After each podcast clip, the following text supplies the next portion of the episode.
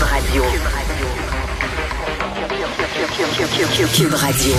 En direct à LCN. On joint maintenant Mario Dumont en direct de son studio de Cube Radio.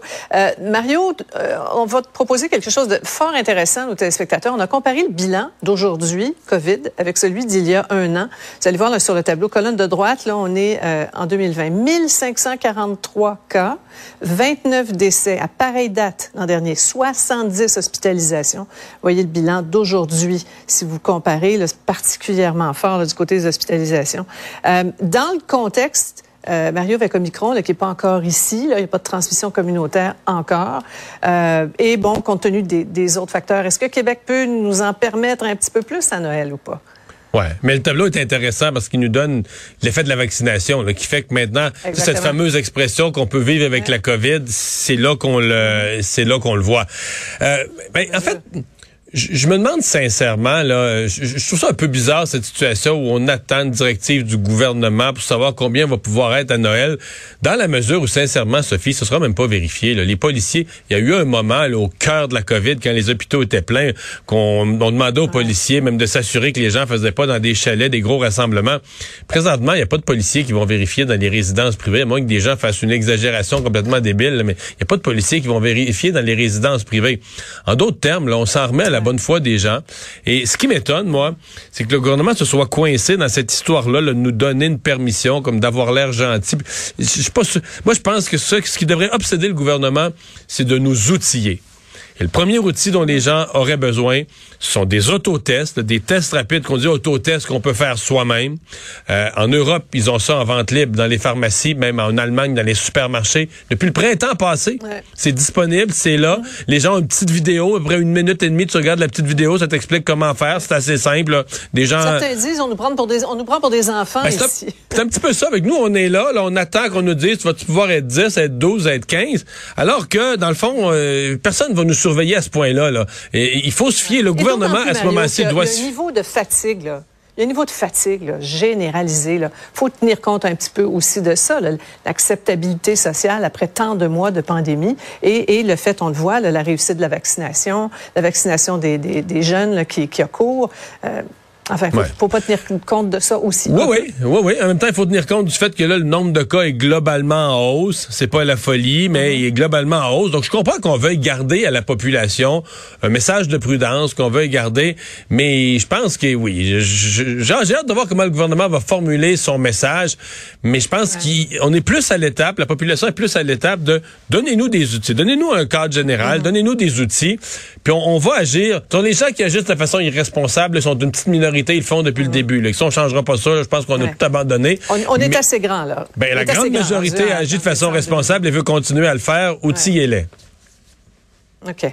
Conflit dans les CPE, Mario, les négociations qui ont repris aujourd'hui entre le gouvernement et les syndicats qui réclament des augmentations importantes pour les employés de soutien des CPE.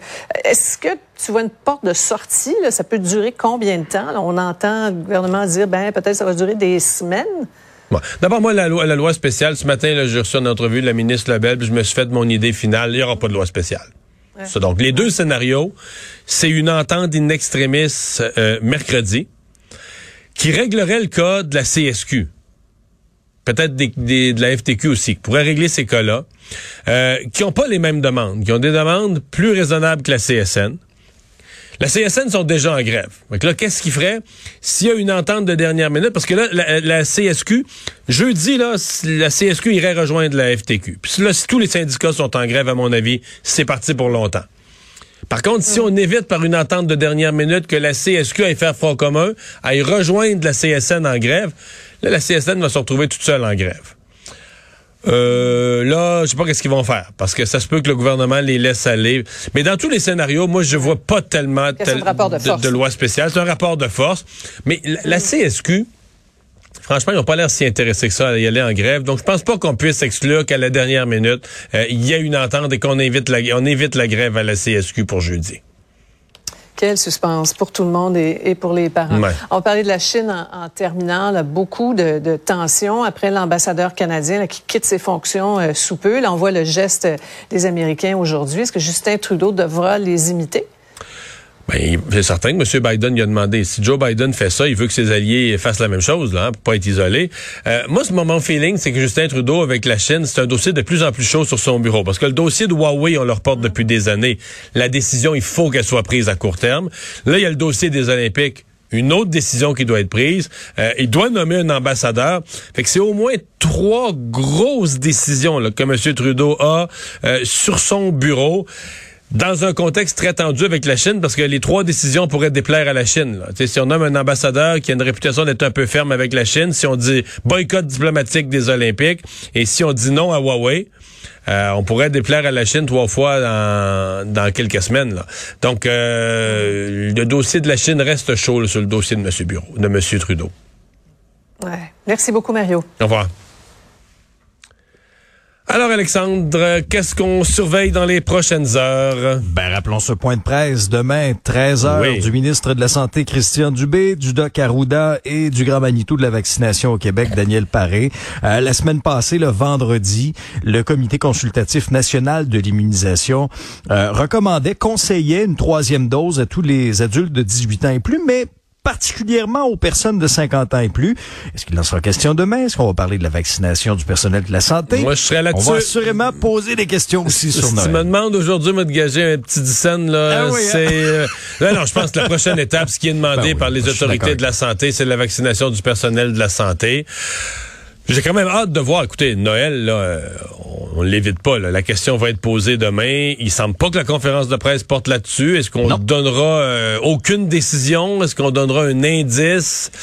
Euh, ou est-ce qu'on donnera la décision? Euh, je, je sais pas. Mais euh, c'est certain que la question, même si c'est pas convoqué là-dessus, euh, la question va être posée parce qu'on avait promis une réponse pour le 6 décembre. Mais le 6 décembre, ben, c'était aujourd'hui. Ça va être passé dans quelques heures. Alexandre, merci beaucoup. Merci à vous d'avoir euh, été là. On se donne rendez-vous demain, 15h30. C'est Sophie Durocher qui s'en vient.